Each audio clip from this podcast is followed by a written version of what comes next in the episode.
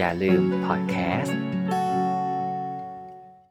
ตั้งแต่ที่ผมนะครับได้เริ่มกลับมาทำพอดแคสต์นี้อีกครั้งหนึ่งนะครับ มันก็เหมือนเป็นส่วนหนึ่งที่ทำให้ผมเนี่ยกำลังคิดแล้วก็ตัดสินใจอยู่ว่า เอ๊ถ้าเราทำไปแล้วเนี่ย มันจะเป็นเหมือนที่ผ่านมาหรือเปล่า แรกๆก็อยากกลับมาทำแล้วก็หายไปอีก หรือว่าจะไม่อยากทำแล้ว หรือว่าจะเอาอยัางไงกันแน่ ซึ่งฟังดูแล้วมันก็เป็นตัวเลือกที่เลือกยากมากๆเลยใช่ไหมครับ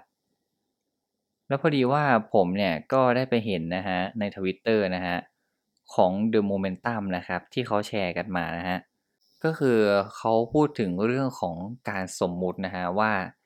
ถ้าสมมุติว่ามีคนเนี่ยมาให้คุณ 100 ล้าน แลกกับอายุขัยของคุณ 10 ปีที่จะต้องหายไปเนี่ย คุณจะยอมแลกไหม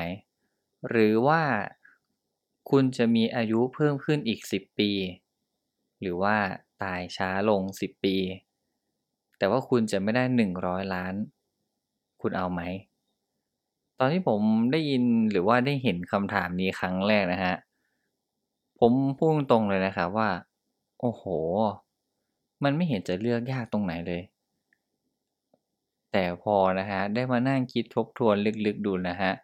ถึงแม้ว่าจะเป็นเรื่องแค่สมมุตินะครับ แต่ผมว่าเอาจริงๆแค่ 10 ล้านเนี่ย ก็เลือกยากแล้วนะครับ พอมาให้ร้อยล้านเนี่ย มันเริ่มรู้สึกว่า อืม เราต้องชั่งน้ำหนักดีๆแล้วล่ะผมอยากทุกคนนะฮะลองจินตนาการตามนะครับว่า ตอนนี้เนี่ยเรากำลังยืนอยู่หน้าทางแยกนะครับยืนอยู่บนถนนที่เลี้ยวซ้ายไปเนี่ย คุณจะได้เงิน 100 ล้านเลย แต่ว่าอายุไขหรือว่าชีวิตของคุณเนี่ยก็จะหายไป 10 ปีเช่นเดียวกัน และแน่นอนว่าถ้าเลือกทางขวา 100 ล้านนั้น คุณก็จะไม่ได้มันไป แต่คุณจะได้อายุไขเพิ่มอีก 10 ปี เป็นผมผมก็ลังเลนะฮะ ถ้าต้องเลือกจริง ๆ เลือกซ้ายได้เงินมาจะเอาไปทำอะไรดี ปลดหนี้ซื้อบ้านบริจาค ช่วยเหลือคน โอ้โห สารพัดเรื่องครับ ที่เรารู้สึกว่า เราอยากจะเอาไปใช้ เอาไปทำอะไรก็ได้ เอาไปทำอะไรได้ตั้งเยอะ ชีวิตก็สุขสบายขึ้น หาความสุขให้เต็มที่ เพราะเราเองก็ไม่รู้หรอกเนาะว่าอายุขัยของเราเนี่ยมันจะหมดไปตอนไหน ต้องรีบเสพสุขให้มากที่สุด แค่อายุขายหายไปสิบปี แต่เราอาจจะเอาเงินนั้นไปต่อชีวิตของเราก็ได้ แต่ถ้าเลือกทางขวา เราก็จะมีอายุเพิ่มขึ้น 10 ปี หากปกติแล้วคนเราเฉลี่ยนะฮะ อายุอยู่ได้แค่ถึง 70-80 ปี อยู่ต่ออีกสัก 10 ปี อายุ 90-100 เราอาจจะได้เห็นอะไรอีกเยอะแยะมากมาย ถึงตอนนั้นจะมีเงินใช้หรือเปล่าก็ไม่รู้ แต่ก็มีความสุขดีได้เห็นอะไรใหม่ ๆ มีอายุเพิ่มขึ้นตั้ง 10 ปีทำอะไรได้ตั้งเยอะทำอะไรเพื่อคนอื่นบ้าง อาจจะประสบความสำเร็จไปถึงจุดหมายก็ได้ มีครอบครัวที่อบอุ่น แม้ไม่มีเงินก็คงไม่เป็นไรเนาะ เพราะเงินคงซื้อไม่ได้ทุกอย่างหรอกจริงไหม ผมคิดว่านะฮะไม่ว่าจะเลือกเส้นทางไหนก็ตามนะฮะมันต่างก็ไม่มีคำว่าดีที่สุดแน่นอนอยู่แล้ว ต่างคนต่างเหตุผล ต่างคนต่างสถานะ จากคำถามนี้นะฮะทำให้ผมได้คิดขึ้นมาว่า ชีวิตเราเนี่ยทุกคนจริงๆแล้วเนี่ย ต่างก็ต้องเลือกกันอยู่ตลอดเวลา เลือกมาซะทุกอย่าง กินอะไรดี ซื้อดีไหม ไปดีไหม นอนดีไหม หรืออะไรก็ตามนะฮะ เราต่างต้องเลือกสิ่งที่คิดว่ามันน่าจะดีที่สุดกับตัวเอง แต่บางครั้งเส้นทางที่เราเลือกนั้น ที่เราคิดว่ามันน่าจะดีที่สุดแล้วแหละ บางทีผลลัพธ์มันเนี่ยอาจจะออกมาตรงกันข้าม หรือว่าอาจจะไม่ใช่แบบที่เราคิดก็ได้นะฮะ กินกะเพราดีกว่า ผลลัพธ์อาจจะออกมาไม่อร่อยก็ได้ ซื้อมือถือใหม่ดีกว่า อืม ใช้ใช้ไปสักพักพังเป็นหนี้ต่างหากผ่อนยังไม่หมด ไปเที่ยวกลางคืนดีกว่า วันนี้อยากสนุก ผลลัพธ์เราอาจจะโดนลวนลามเราอาจจะโดนปล้น หรืออาจจะโดนอะไรก็ได้ นอนดีกว่า ผลลัพธ์งานอาจจะค้างทำงานไม่เสร็จ ส่งไม่ทัน หัวหน้าด่า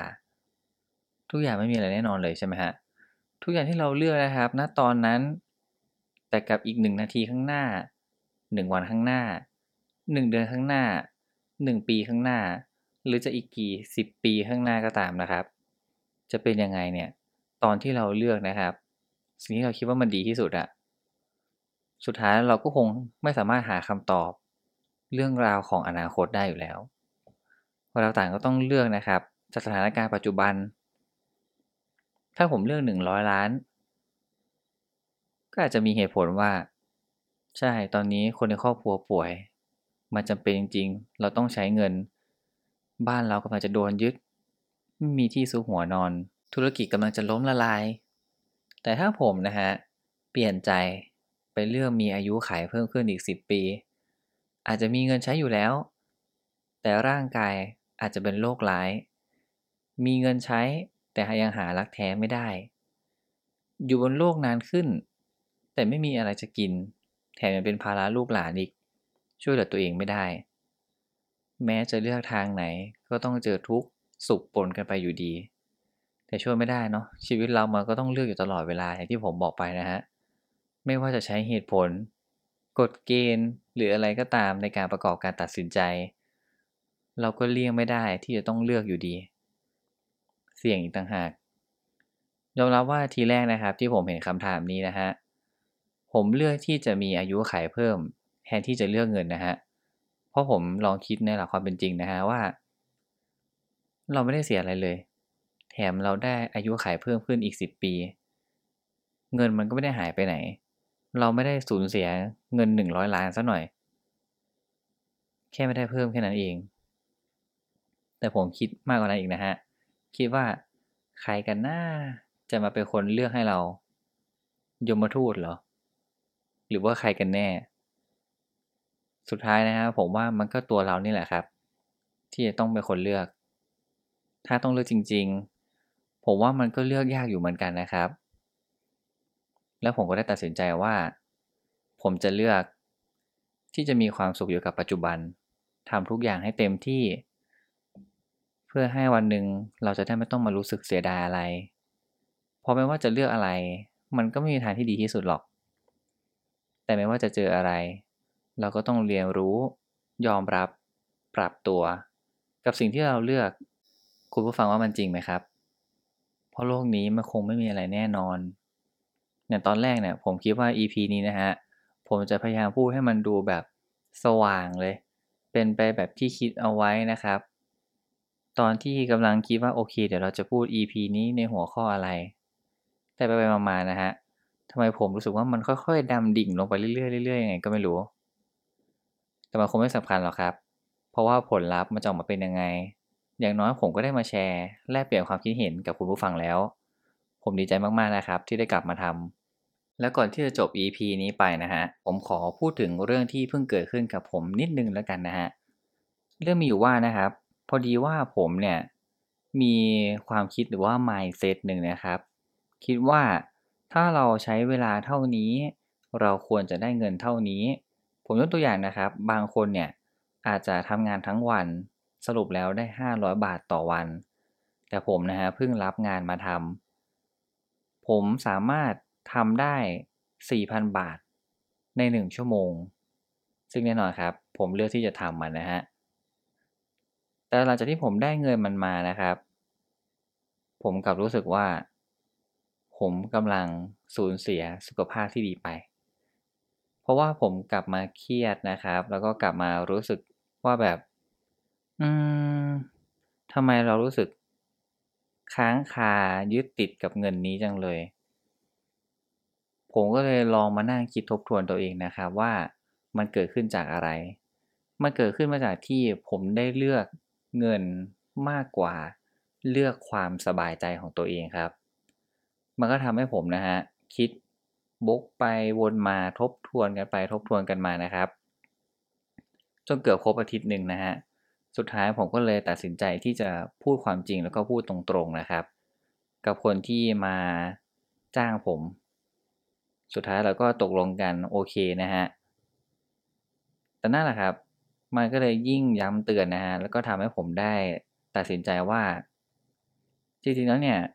ความสบายใจของเราหรือว่าสุขภาพของเรา มันก็สำคัญเหมือนกัน เราไม่ควรมี mindset หรือตรกกะอะไรไปเปรียบเทียบกับใคร เราควรเลือกที่จะมีความสุขกับตัวเอง ถึงแม้ว่ามันจะเป็นความสุขณปัจจุบันตอนนี้ก็ตาม เราอาจจะไม่ได้คิดถึงอนาคต หรือมันจะด้วยเหตุผลอะไรฮะ ผมว่าอย่างน้อยเนี่ย การที่เราได้เอาเรื่องบางเรื่องออกไปจากหัวเรา เรื่องที่มันทำให้เรารู้สึกค้างคาไม่สบายใจออกไปได้บ้างเนี่ย ผมว่ามันก็เป็นความสุขอย่างหนึ่งที่ดีมากๆ เราไม่ได้รู้สึกว่าเราสูญเสียเงินนั้นไป แต่เรากำลังรู้สึกว่าเรามีความสุขมากขึ้น ผมว่ามันก็เป็นอีกหนึ่งความคิดที่น่าสนใจดีเหมือนกัน แต่บางทีนะฮะมันก็จะมีความคิดเหมือนกับที่หลายคนชอบพูดกันนะฮะก็คือ ความจนมันน่ากลัวเนาะแต่ผมว่าถ้าเราเลือกอะไรสักอย่างไปแล้วเนี่ย เราก็ควรที่จะยอมรับกับตัวเลือกนั้น แล้วก็ปล่อยวางมันบ้างก็น่าจะดีนะครับ แล้ววันนี้คุณผู้ฟังล่ะครับ ได้เลือกเส้นทางของชีวิตตัวเองไว้ยังไงบ้าง วางแผนหรือยัง มองเห็นแสงสว่าง หรือว่าเป็นรูปเป็นร่าง ขนาดไหนแล้ว ยังไงผมก็ขอเป็นกำลังใจ และหวังว่าคุณผู้ฟังนะครับ จะได้ทำมันอย่างเต็มที่ กับเวลาที่เหลืออยู่ กับเงินที่มีอยู่ อย่างเพียงพอแล้วพอดีกับตัวเองนะครับ ขอให้ทุกคนมีความสุขกับเส้นทางที่เลือกนะครับ